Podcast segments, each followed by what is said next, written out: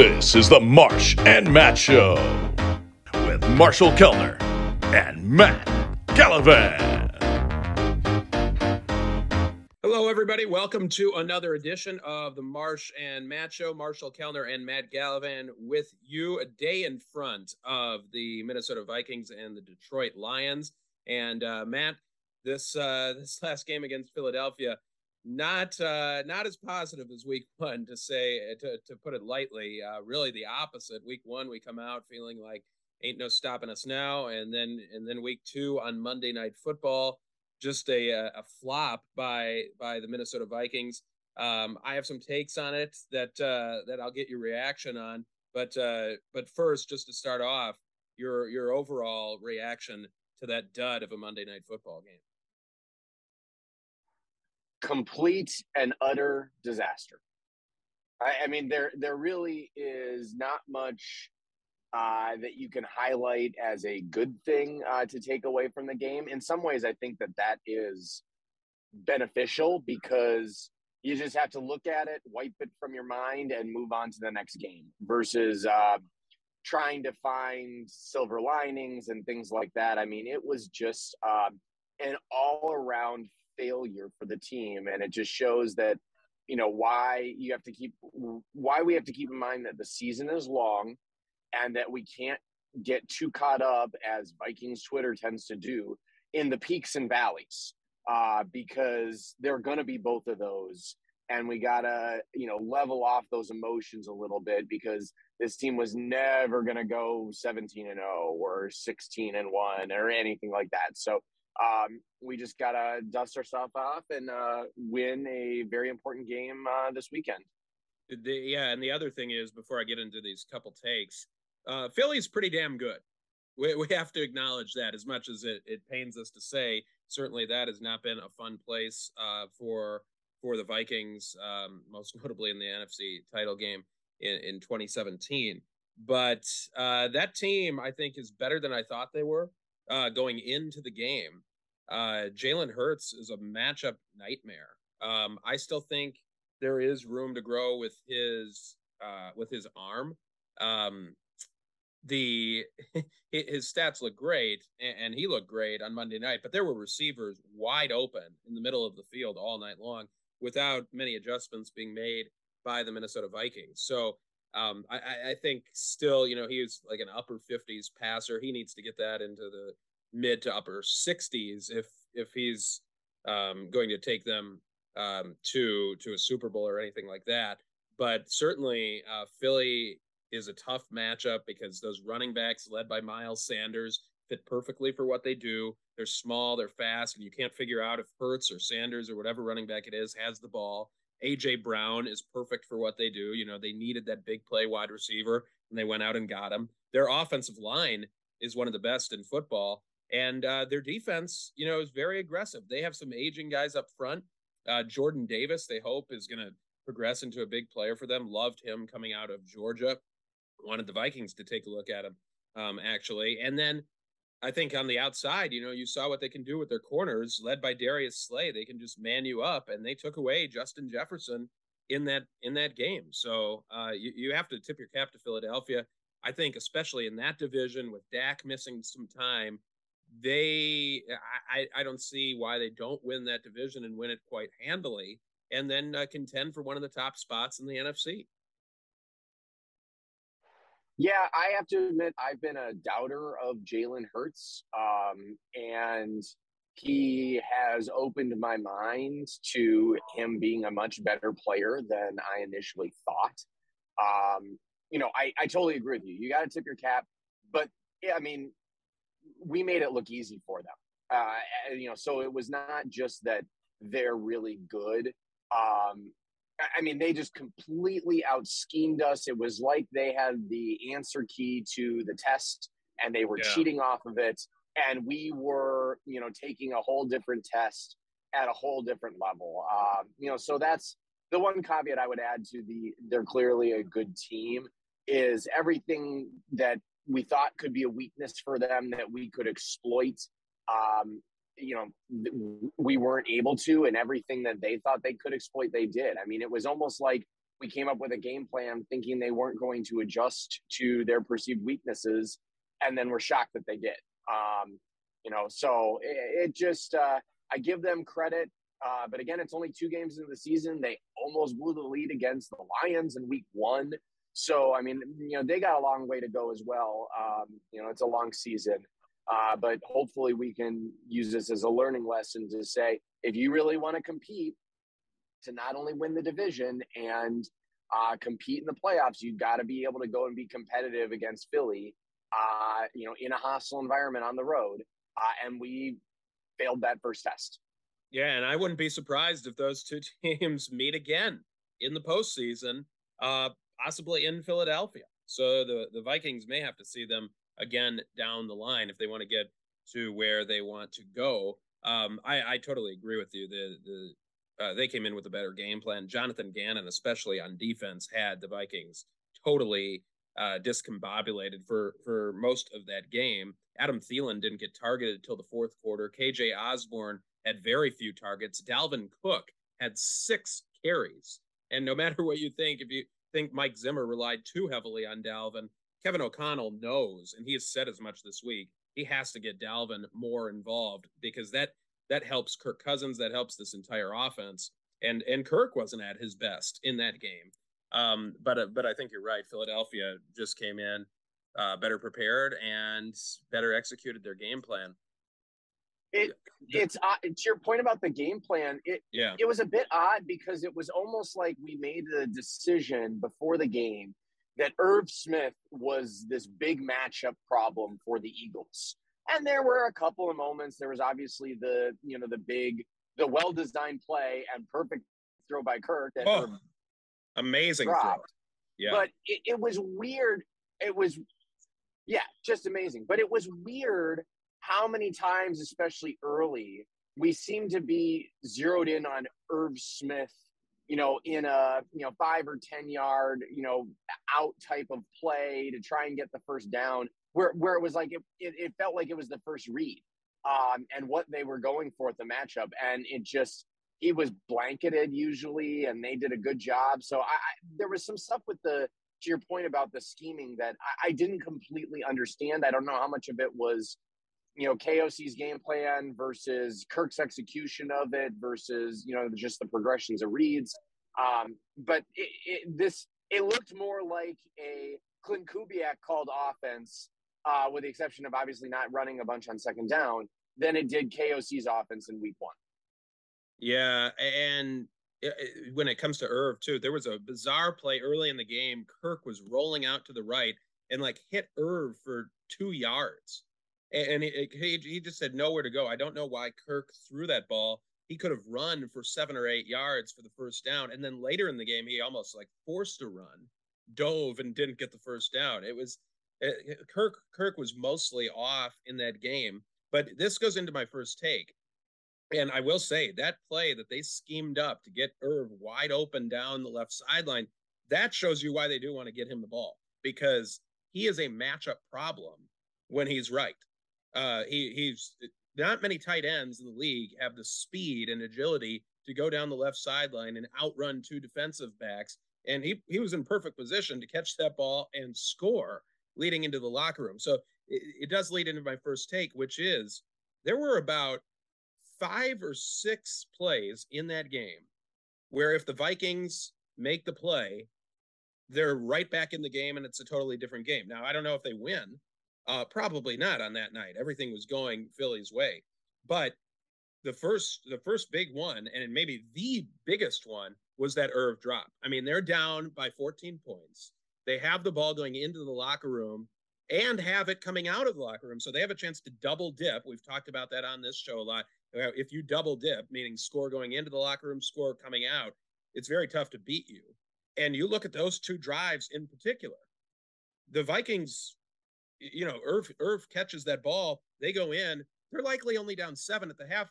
At the half, now Philly got the ball back, and, and the Vikings kind of helped them by calling a late timeout there on a third down and short. O'Connell trusted his defense.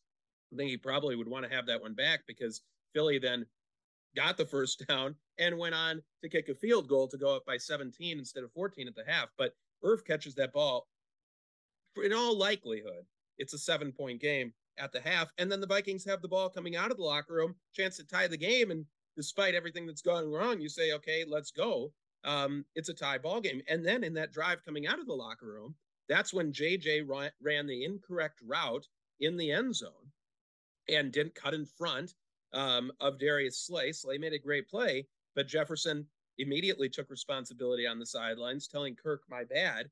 That just can't happen on a good and it was a good drive where they let Kirk call a lot of the offense at the line, if you notice. Um, so that was interesting. But those two drives right there, just massive, massive plays. And then Kirk later in the second half just was off. I mean, it, I mentioned the play to Irv earlier. That was in the first half, the little two yard dump off instead of running. But then the forced run in the second half, and then the two interceptions.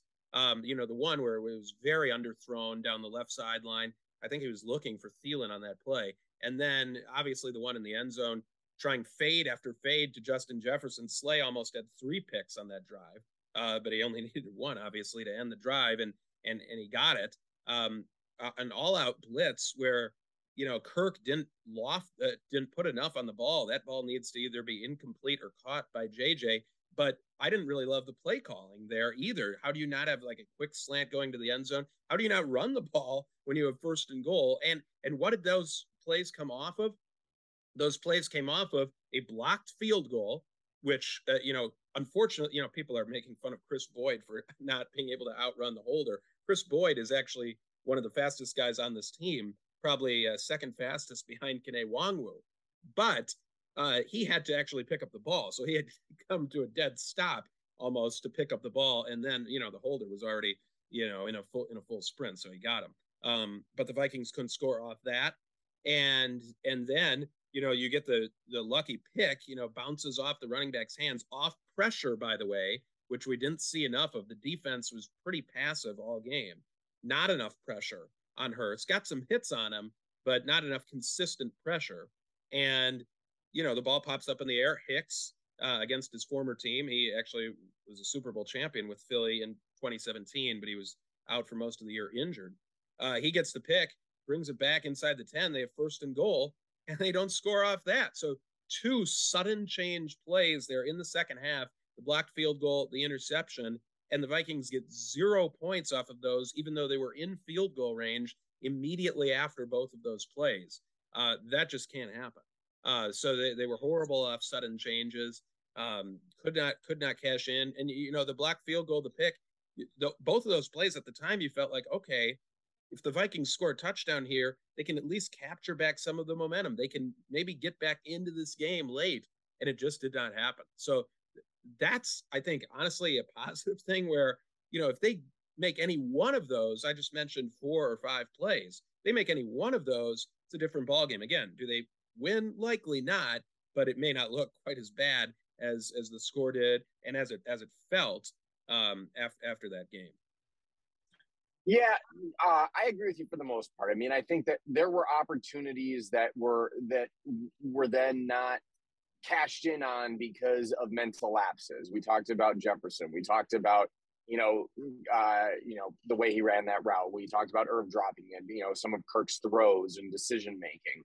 Um, and clearly that would have been a decision. I mean, the you know O'Connell does not call that timeout if he's not feeling the pressure of the score because you know you know if this game is only a touchdown headed into half and getting the ball in the second half so you're i i agree with all of that i think to the point about kirk and, and you know and anyone who's listened knows that i'm a pretty big defender of kirk I, I like to think of myself as not blindly defending him uh, but I yeah, me and you, critical. me and you are pretty in lockstep with him. Yeah, and I can be pretty critical of what I think of as the blind hatred of Kirk. But I, I do think where some of the the blind haters of Kirk have, um, you know, make some legitimate criticisms is he has a tendency in when things are going wrong not to be able to kind of settle and figure it out I, I, I think even if you ask mm. Kirk, you know, people who are Kirk defenders, if if it's 28 to 3 as Brady famously faced, I don't think any of us really believe Kirk can bring you back from that game. only because when things when everything's going wrong, he hasn't shown the ability to calm and reset and start fighting back. That's different than okay, you're down by one score and the defense gave it up. Do you have the ability to go up and put points on the board? He's shown repeatedly as the ability to do that. Um, but it's different to calm yourself when everything seems to be going wrong. And that's what seemed to happen to him. And it happened to the whole team. So when those big plays, as you're talking about, I think where it really makes a difference is not just in terms of the score difference, but I think this team really believes in KOC and really believes in the cultural change. And they were riding high off of week one. They they thought, hey, we're actually good. And I think emotionally they got checked in this game. And it was like, oh, maybe our, you know, shit doesn't stink or stinks more than we we thought it did. And, you know, we we had to eat some humble pie and they didn't know how to emotionally adjust to that. Um, and that's something they'll get better at. But I, I think it speaks to the if the plays you were made that you referenced, I agree it's a different game, not just because of the literal score, but because of the body language and mood of the players on the so- sideline, because they wouldn't have gotten so humbled and checked out. Yeah, I uh, the one the one uh, game where Kirk did bring him back from a very large deficit that I can remember just off the top of my head was the Denver game uh, at home a few years ago. That was 2019, I believe, and um, they were down, I think, 20 to nothing at the half of that game. And he did not panic and actually let him back. That was the loudest I've ever heard US Bank Stadium in the regular season. It was just total pandemonium in there. Awesome to be at that game. Um, but but yeah, I I I do agree with with most of what you said right there. Uh, the the thing that worries me a little bit in this game, or just just coming out of it, is you know what do other teams potentially look at and try to try to take Justin Jefferson away, and the, the Vikings could not adjust to it. Um, like I said, Adam Thielen targeted not until the fourth quarter. KJ Osborn got you know one nice first down catch. He was barely targeted. Those two were non-factors for most of that game, and that just cannot happen. It was being it, Philadelphia was clearly keyed in on Jefferson, and uh, the, the Vikings just couldn't sustain enough drives. I think the six carries for Dalvin Cook, you know, people look to that, but they, I mean, they really couldn't get him much more considering the score and considering the fact that they just could not sustain drives in the first half. There felt a little bit like last year when they were tied for the league lead in three and outs. Normally they would start games well and then in the middle have three, four straight three and outs. They did that to start the game this time, and uh, you just can't do that on the road against a good team like like Philadelphia. So um, that that that does worry me a little bit. Uh, the offense being a little bit slow to go here because they scored in the first possession of the season a touchdown in 19 drives since they've scored only two touchdowns. So you know they, there's now you know you come home for a big game against Detroit, which we'll get into momentarily. Uh, you you don't have as much room for error. You got to get you got to get this offense going, and obviously there's going to be an adjustment. First time head coach Kevin O'Connell calling the plays, uh, Kirk adjusting to a new offense as long, along with the rest of the team um, again here. So and then defensively, defensively, you know there were there were receivers open, like I said, in the middle of the field all game long. And it seemed like, you know, listening to uh, Ben Leber brought this up over the course of this week. In the Philly Detroit game, Detroit really brought its linebackers downhill and said, We're going to come after Jalen Hurts. They got some pressure on him, forced some mistakes, but they got burned as well in that game. Hurts had like 90 yards rushing. The, the Eagles overall had like 200 yards rushing or more in that game. So, um, you know, it didn't work for the Lions. They they were almost over aggressive. The Vikings linebackers couldn't really decide whether to play the run or pass. They kept the two safeties deep and Hurts was just happy. Aside from that one bomb to to Moore, uh, where where there was a breakdown in communication between Dantzler and and Bynum, and actually it seemed people thought at the time it was Bynum's fault. I, I starting to think it was uh, uh, Cameron Dantzler's fault based on what I had heard, and then he he got benched later in the game for Caleb Evans, um, or you know maybe not benched, but they wanted to work in Akayleb Evans, and, and Cam's still going to be be the starter. But you know, I think de- defensively, uh, Ed Donatell certainly has has some adjustments to make. They're not going to face an offense like this really the rest of the season. Um, but if they see Philly, Philly again, they're going to have to play them completely differently because defensively, uh, Hurts was just able to pick him apart, and he's not known for his accuracy. Yet you look up early in the first quarter, and he was like ten for ten. So it, it was uh, it was not a good performance defensively. Totally agree. I mean, they do they face an offense better than this in the Buffalo Bills. Uh, so I mean that yeah, I'm very different, very different, but different, but yeah, different. better overall. But yeah. but still, Josh Allen has the running ability, and you know, yeah. the, I mean, they look unstoppable right now. So I mean, I'm very scared for that game. Uh, it's good that it's later in the season and we have the opportunity to really, you know, try and get better. But um, I agree with you. I mean, the the defensive scheme just seemed like a disaster. I mean, it, it, just I I get that the idea with the you know two high safeties is you know you're going to give up some stuff shorter, and that that's you know acceptable. But I mean, but the linebackers were in no man's land. That's the problem. Linebackers were in no man's land. Yeah. We were getting no, we weren't getting any pressure. I totally agree with you. You know, we talked last week about how you got to try and uh, get some pressure to get you know get Hurts disrupted. Yes, he might break some runs as a result, and you do your best to contain. But they weren't bringing any pressure, and he had all the time in the world. Our D backs, let's be honest, are not good enough to just stay with guys all day when Hurts has as much time as he wants, and you're giving him a lot of stuff under. The other thing that was really confusing to me is, and, and I, we were going for, especially in the first half, on you know those first couple of drives, our guys kept going for strips. And yeah. so there were numerous plays where they've got an extra five yards um, that was kind of backbreaking because we were going for the strip. And I it just it was different than the first game where it was just sort of like just tackle and execute. Uh, and and and we'll figure it out because when you're getting those extra five yards, I mean that that motivates an offense. That makes them feel like they're unstoppable.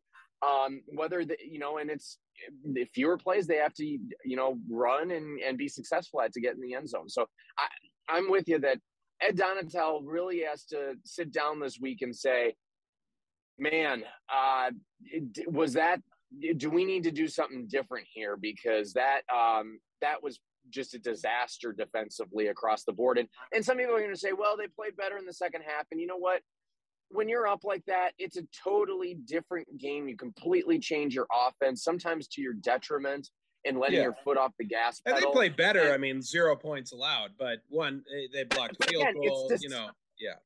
And it's deceptive when you're when you're yeah. when you're up twenty four to seven and you're trying to milk the clock.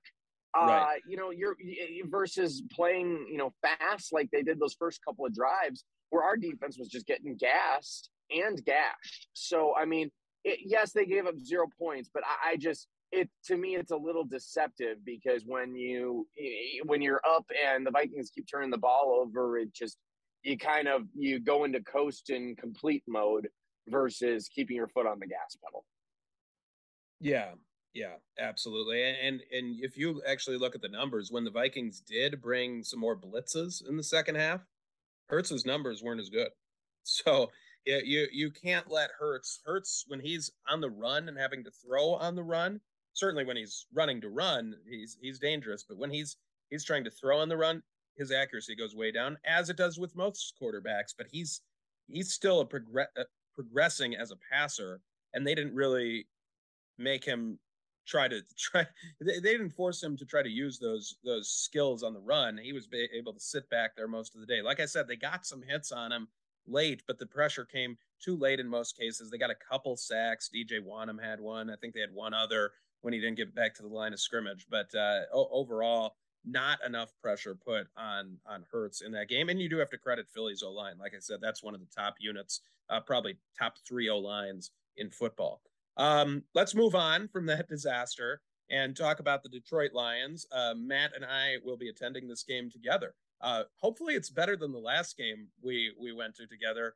Uh, when when Josh Allen made his name known to the National Football League, leapt over Anthony Barr. The Vikings, I think, were almost 20 point favorites in that game and lost the game.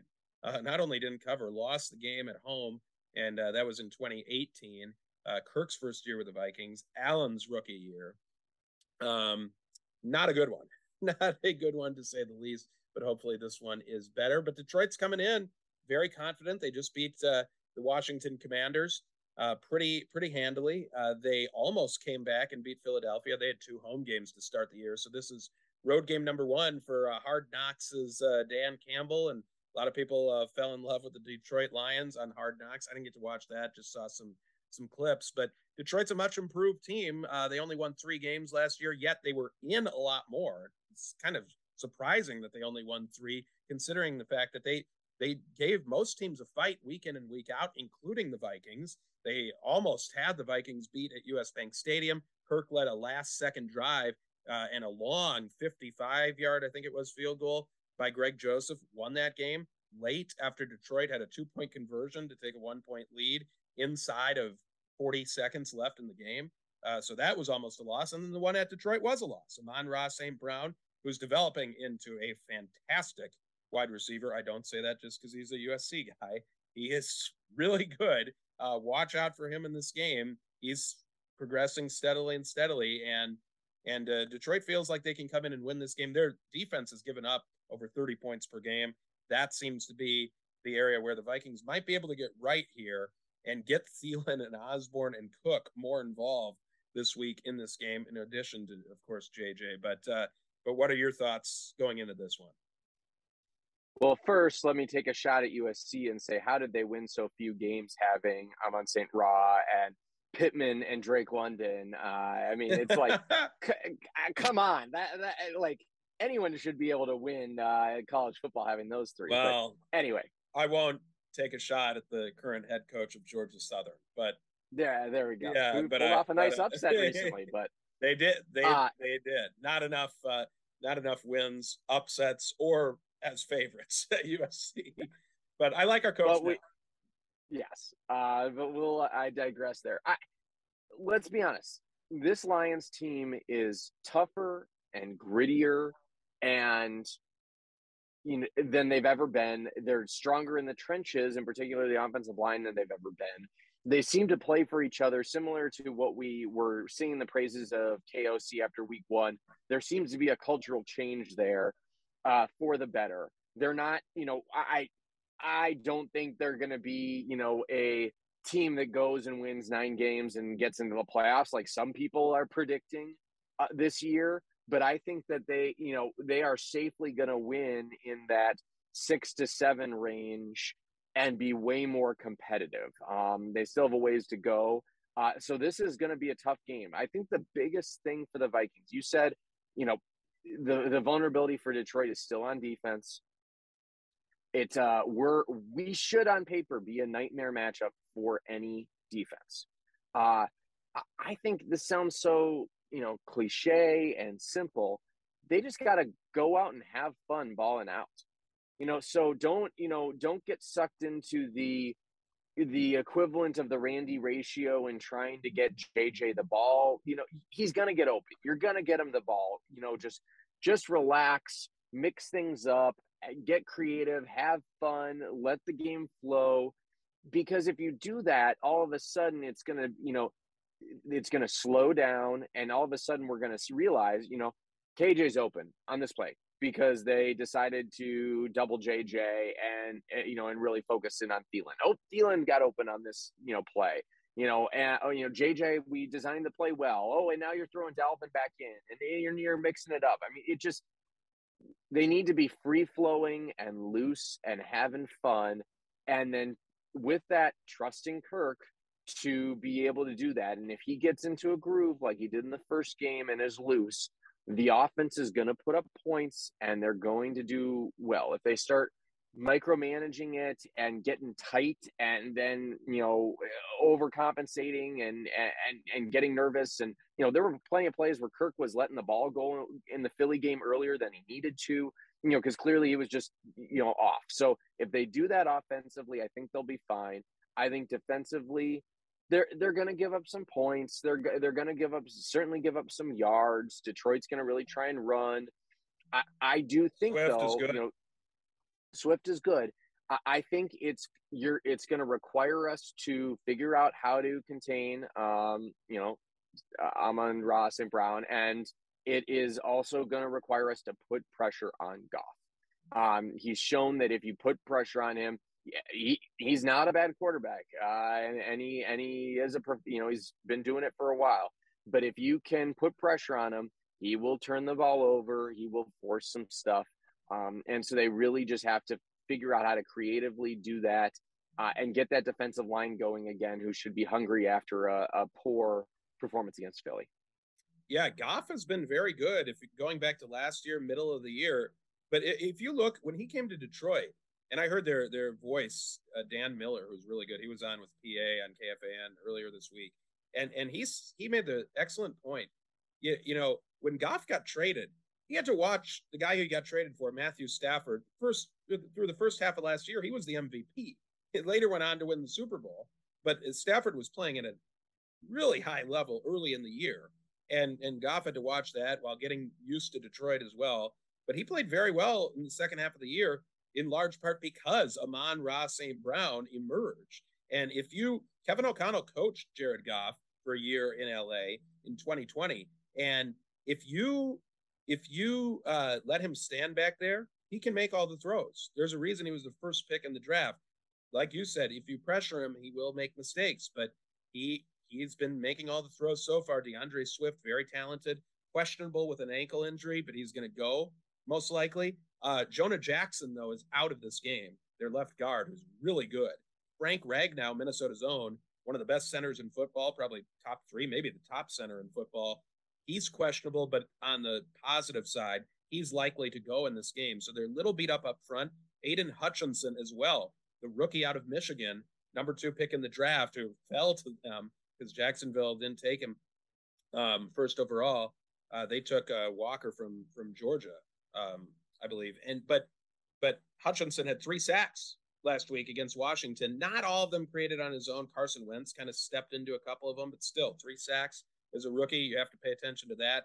Very talented player. They're physical up front. That's what what to watch for in this game. And then Swift, he can get going. Um, they're going to put a lot of guys on the line of scrimmage. And if you miss on Swift, he makes one cut, he could be gone. Um, so Swift, very talented player. Um, but it, it's going to be up to this Vikings offense. I think we said early on in the season the Vikings offense needs to carry this team. Totally new defensive scheme, three-four base for the first time in over 40 years with the Vikings.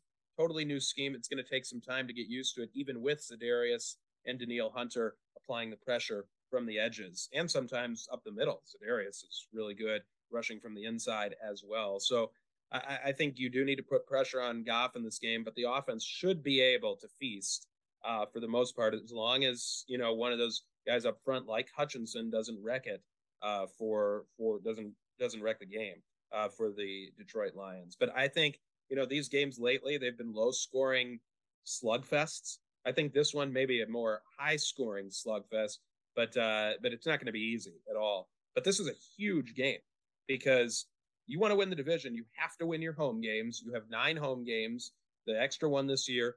Green Bay won 13 games each of the last three years. Yes, they don't have Davante Adams. Yes, they have to acclimate to some young receivers, but that defense, despite their week one troubles against JJ, very talented. And you cannot drop home games, whether they're division games or otherwise. You just can't drop them. And the Vikings have a tough road schedule. They can win all nine at home, pick off three, four on the road, then they're looking good. But uh, you can't drop a home game here, especially in Division Two. Detroit. I think the Vikings win by three in a high scoring game. What do you think? Uh, I feel similar. Um, you know, I, am I'll I'll tweak here slightly and go. We win by four. so okay. I, I, I am gonna 31 27. How about go like that? Yes. That, that's uh, you read my mind. That's what I'm going to go with. Although I'm a little nervous, I picked 31 points for the Vikings last week, uh, and that did not go very well. So um, it. Well, the I, I Lions think, are averaging giving up 32, so that that sounds like a good number. Yeah, uh, especially at home, you better get it done. Yeah. So I, I still I'm, that's what I'm going to stick with 31-27. I think you're right. I think the defense is going to, um, you know, it, it is going to be a little bit of a struggle, but they'll do enough to get pressure uh, on Goff that he'll make some mistakes or, and some drives will stall. Um, and I think the offense will get back on track uh, enough to get it done because it's at home they'll feel confident. Uh, they'll feel the energy of the crowd, uh, most notably from us uh, getting really loud. Um, and they'll, you know, they'll come off of getting humbled and realize that uh, they got to keep working and uh, get back to playing what they did in the first game. But I think they'll they'll get it done uh, against a tough Detroit team.